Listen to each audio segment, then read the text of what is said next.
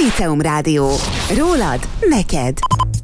Liceum Rádió az egyetem hangja, folytatjuk tovább a komplex alapprogram egyes szegmenseit felvonultató rádiós sorozatunkat, nem mással, mint dr. Racskó Rékával, aki a komplex alapprogram égisze alatt az ITEM informatikai fejlesztésekért felelős munkacsoport vezetője. Szia Réka, köszönöm, hogy eljöttél. Azt hiszem aktualitásként említhetjük, hogy lezárult a korrekciós szakasz. Sziasztok!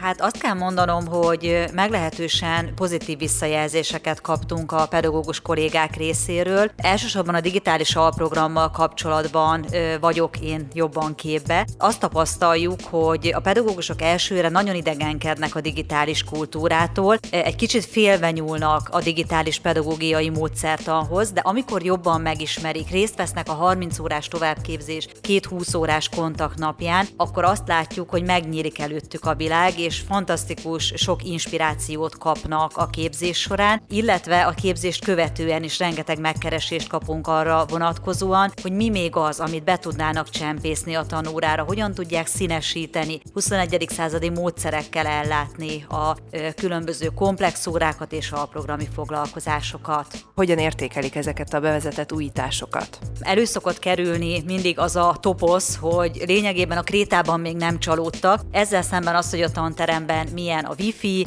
milyenek a számítógépek, milyen tevékenységeket tudnak a tanulók a tableten csinálni a tanórai feladatok mellett. Ez egy visszavisszatérő probléma, de úgy látjuk, hogy ha, ha olyan feladatokat kapnak a tanulók, amelyek tényleg érdeklik őket, csoportmunkában dolgoznak, felelősséget vállalnak azért a feladatért, amit ők a digitális térben tesznek, akkor nem kalandozik el a figyelmük, és még azokon a technológiai vagy infrastruktúrális problémákon is túl tudnak lépni, amelyek időről időre adódnak azért az iskolában. Még talán azt érdemes elmondani, hogy a pedagógusok rendkívül heterogének több szempontból is, vagyis mondhatjuk, hogy az egész köznevelési rendszer rendkívül sokszínű, mind az infrastruktúra szempontjából az iskolákban, mind a pedagógusok digitális felkészültségével kapcsolatban, mind a nyitottság, az attitűddel kapcsolatban, ahogy hozzáállnak ezekhez az eszközökhöz. Én azt tudom mondani, hogy bár az infrastruktúrában hozott anyagból dolgozunk, azon nem tudunk változtatni, de az összes többén nagyon jól látszik az a,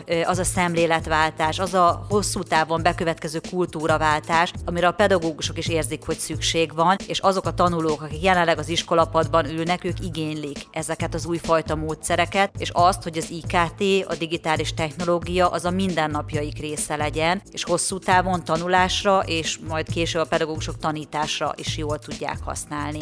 Talán egy személyes kérdés, nem árulok el titkot azzal, hogy gyakorlatilag a kezdetek kezdetétől már évek óta része vagy, és dajkálod ezt a programot, illetve hát a saját a programodat, ezt is mondhatjuk. Személyesen mit látsz, mit tapasztalsz, még mindig a visszajelzéseknél maradva, a befogadó ö, hozzáállásból, akár a pedagógusok, akár mondjuk esetleg, hogyha a szülők részéről érkeznek visszajelzések ilyen tekintetben? Rendkívül fontosnak látom azt, amikor egy-egy képzésen vagy egy-egy tájékoztatón az iskola vezetése elkötelezett, és az iskola vezetésen látjuk azt, hogy ők tényleg akarják ezt a programot és hisznek benne, és úgy gondolom, hogy ha ez a felső szint megvan a rendszerben, akkor nagyon jól tudják közvetíteni a pedagógusok felé is. A hozzáállás mindig vegyes, de igazából sokszor nem a, az egész filozófiájával van problémájuk, vagy vannak kérdéseik a komplex alapprogrammal kapcsolatban, hanem elsősorban inkább attól félnek, hogy elsőre meg tudják-e tökéletesre csinálni. És úgy gondolom, hogy ez a pedagógus társadalomnak egy rendkívül érdekes jellemrajza, hogy ők elsőre mindent százszázalékosra akarnak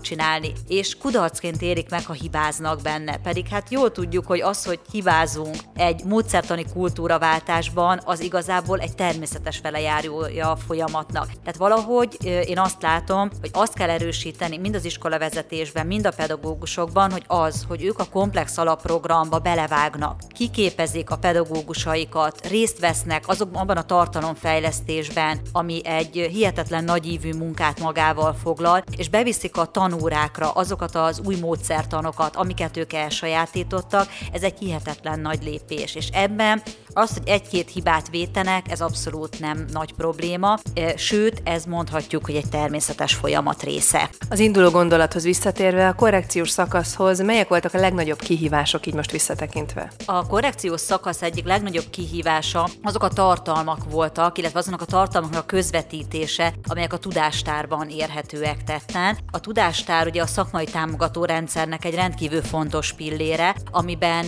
több mint négyezer kidolgozott foglalkozásterv, óravázlat, tanmenet és hasonló segédanyagok állnak a pedagógusok rendelkezésére. Azonban ezek elérése, ezek közvetítése a pedagógusok felé nem volt zöggenőmentes az elmúlt időszakban, és úgy gondoltuk, hogy ez mindegy minőségügyi, mindegy stratégiai kérdés, hogy ezt a rengeteg ellenőrzött kész tartalmat minél könnyebben és minél hatékonyabb módon el tudjuk juttatni a pedagógusoknak. Ezt úgy gondoljuk, hogy ez az online rendszeren keresztül abszolút meg tud valósulni, és a pedagógusok nagyon várják, hogy ezekhez hozzáférjenek, és ezekből építsék föl lényegében a komplex alapprogrammal támogatott tanóráikat. Térjünk vissza az ITEM informatikai fejlesztésekért felelős munkacsoportra, amely nem régen alakult meg. Mire fókuszál ez a munkacsoport, és milyen célból alakult meg?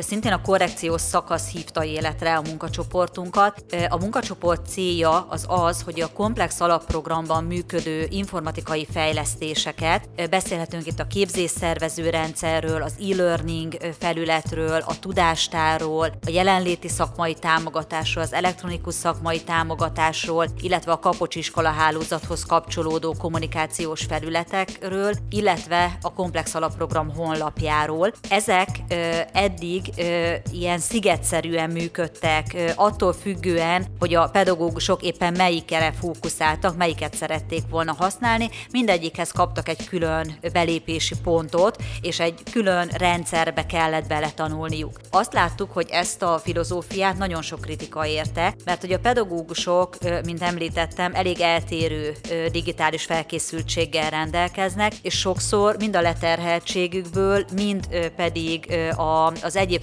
feladataikból nem, tehát nem lehetett azt megoldani, hogy mindegyik felületet azonos intenzitással használják. Pedig igényük lett volna rá, de ezekbe beletanulni az egy kicsit hosszabb folyamat volt. Éppen azért most azt szeretnénk megvalósítani az egyetem által kifejlesztett Ekerner rendszer segítségével, hogy ezek a rendszerek egy rendszerbe integrálódjanak, tehát minden szolgáltatás egy belépést követően legyen elérhető, mint kvázi egy ügyfélkapuba történő belépést követően, és ott lehessen látni mindenkinek azokat a szolgáltatásokat, amihez egyrészt jogosultsága van igénybe venni, másrészt pedig, ami éppen az ő aktuális problémáját meg tudja oldani, vagy éppen amelyen keresztül szakmai támogatást tud igénybe venni.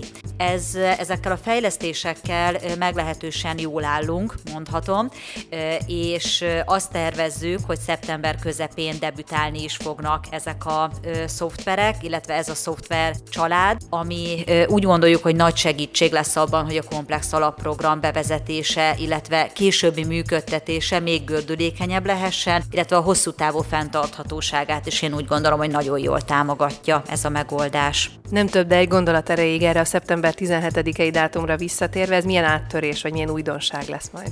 Lényegében itt fognak a pedagógusok először találkozni az új honlappal, illetve azokkal a kapcsolódó szolgáltatásokkal, amelyek a komplex alapprogram szolgáltatási portfóliójának részét képezik, a már korábban említett tudástárat, jelenléti szakmai támogatást, kapocs'iskola hálózatot, illetve elektronikus szakmai támogató rendszert. Egy nagyon korszerű 21. századi felhasználóbarát és reményeink szerint akadálymentesített felülettel találkoznak a felhasználók, amelyben azok a tartalmak már mind elérhetőek lesznek, amelyek ebből eddig csak egy kis, kisebb szeretet kaptak meg a kollégák, például a tudástárban elérhető anyagok által. Minden bizonyal egy hatalmas munka gyümölcse, kerül majd bemutatásra szeptember közepén, mi nagyon várjuk, és annyit ígérhetek, hogy mindenképpen be fogunk számolni majd az eredményekről, visszajelzésekről, tapasztalatokról akkor is. Én nagyon szépen köszönöm a beszélgetést Racskó Rékának. Köszönöm szépen. Líceum Rádió. Légy a hallgatónk!